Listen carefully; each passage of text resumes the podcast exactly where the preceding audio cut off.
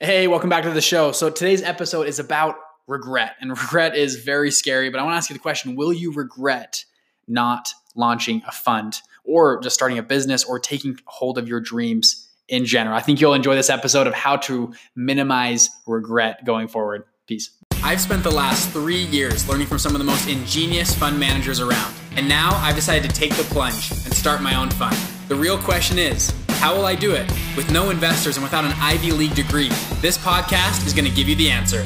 Join me and follow along as I share mine and other stories as we start and build multi million dollar investment funds. I'm Bridger Pennington, and this is Investment Fund Secrets.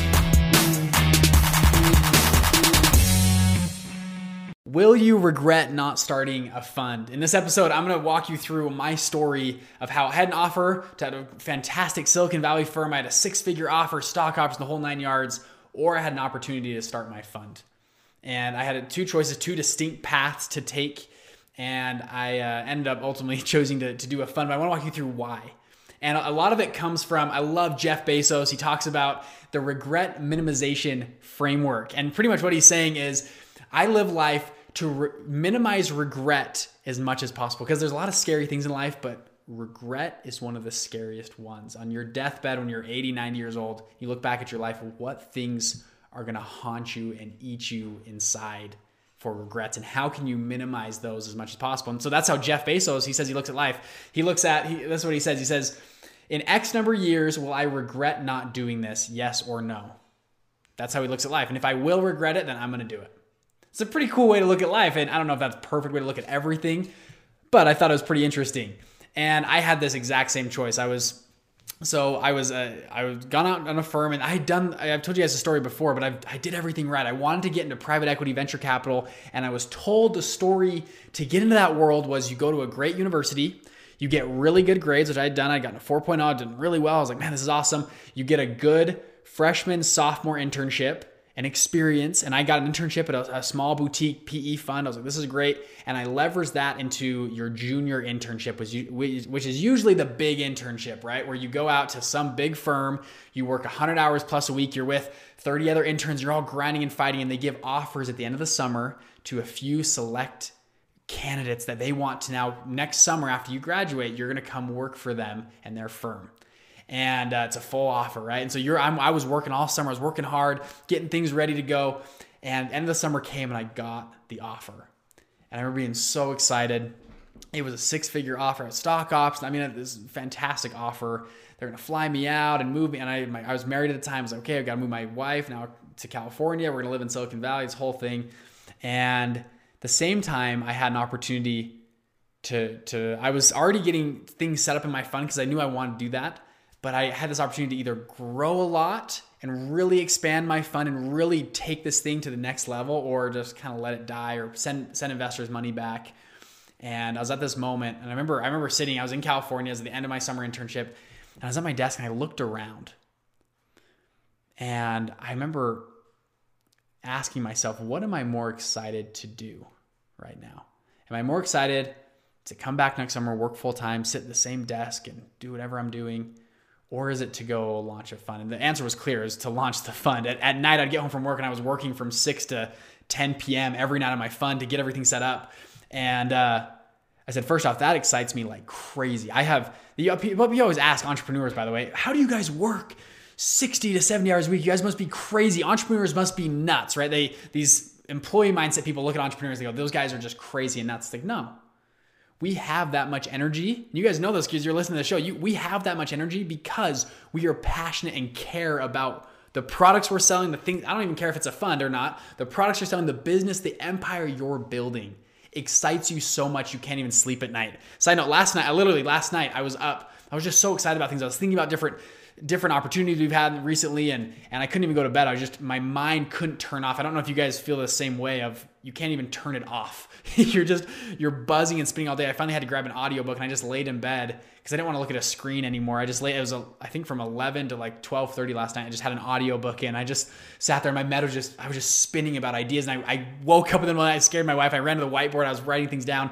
That's what we do. That's what entrepreneurs do. We're just wired. Maybe we're just wired differently. I don't know. But there is something, they're passion about life that makes us drive. And I remember I was sitting at my desk, I looked around, and I was working with great people, but I didn't see that fire in them. I didn't see that drive, that passion. They were just working a job. They're paying bills. They were doing what most people do in America. They're getting their 401k ready for when hopefully one day they retire and uh, and inflation isn't through the in, through the roof because of the six trillion dollar bill. That's what they're hoping for, right? And I said, I think there's more to, more spice to life than that. And I and I thought, what am I going to regret more? Am I going to regret not taking this job or not starting this fund and scaling it like crazy? And uh, the answer for me was clear: is the latter. If I don't take this opportunity now, I might not take it. I might not have this chance in front of me for the next decade. And so I said, I'm going to do it. And I, I, hopped in. I launched my fund. It was one of the best decisions of my life. And um, we we grew that thing. I, I was like, okay, first thing we're hiring more employees, we're building, and we just we just scaled from there. And it was it's been a really fun ride. And right now we're still in that process. And I think now, nothing, no no slight on that company I was working for. It's a great company. Um, but just for me, I think I'm more happy in my job right now. And maybe I work more hours, maybe it's a little bit harder, but I am more happy now because of that. I love Jim Rohn's quote. He says, There's two regrets of life. Excuse me, there's two pains of life. there you go. I was like, That's wrong. There's two pains of life the pain of discipline or the pain of regret. And that's it. There's nothing else. You either discipline yourself now, you get it done, or you regret it in the future. You're going to have one of the two pains when you have an opportunity that big in front of you. I love that. Um, and I think another another thing, I'm just gonna just gonna keep rambling for a second if you guys will give me the, the justice to do so. People love to tell you how hard things are.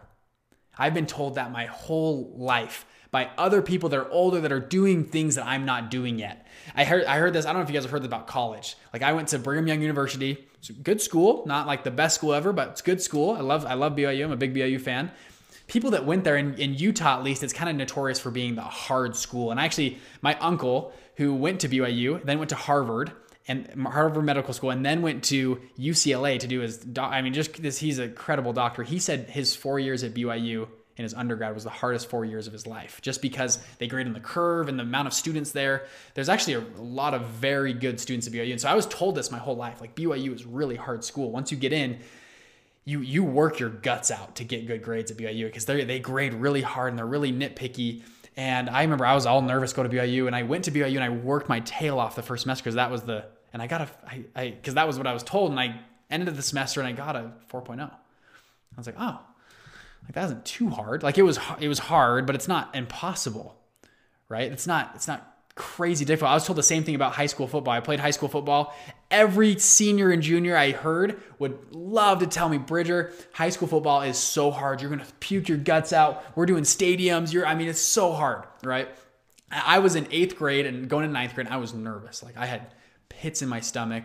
They had really talked this up. And I remember going to camp. Like we we all bust down to a, a college in the southern Utah, and we had this four day camp and I mean, they, everyone is notorious. Like this campus, we do two a days, and you're waking up in the middle of the night, and they're running, and it's just terrible. And I was so nervous.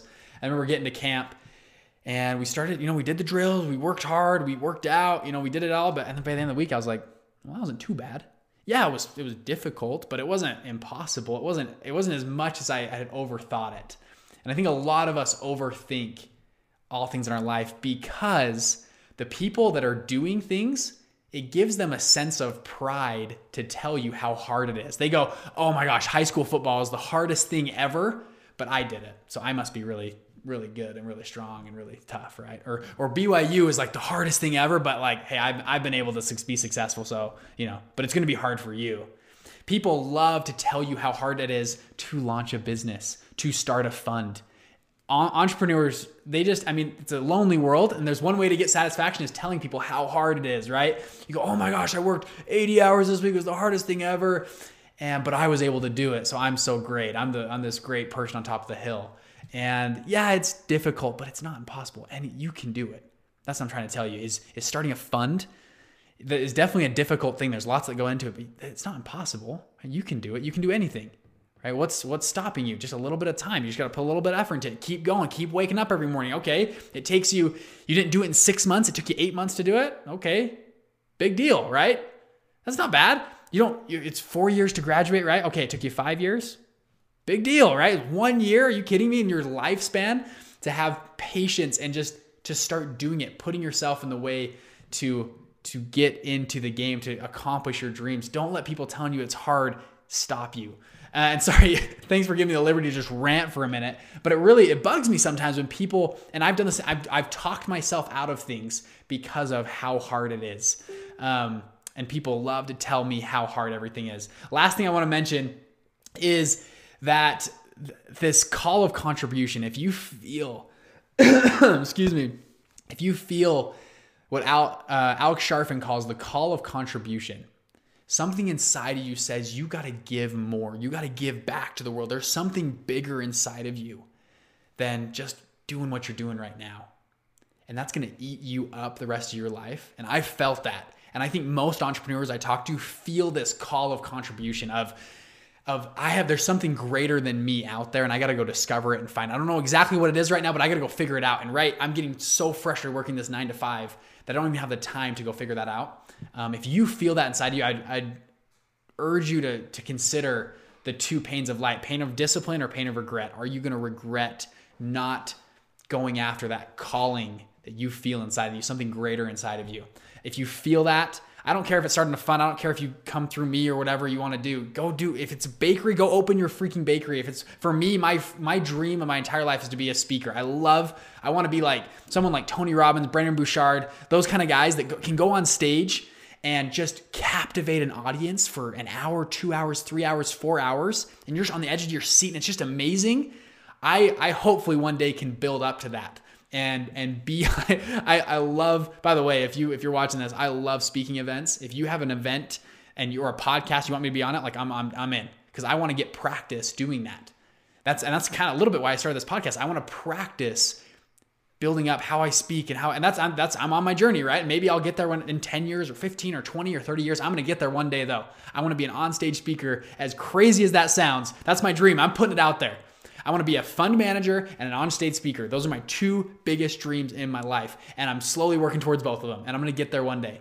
And I'm going to be an expert in both. And I'm telling you that right now. And I'm going after my dreams.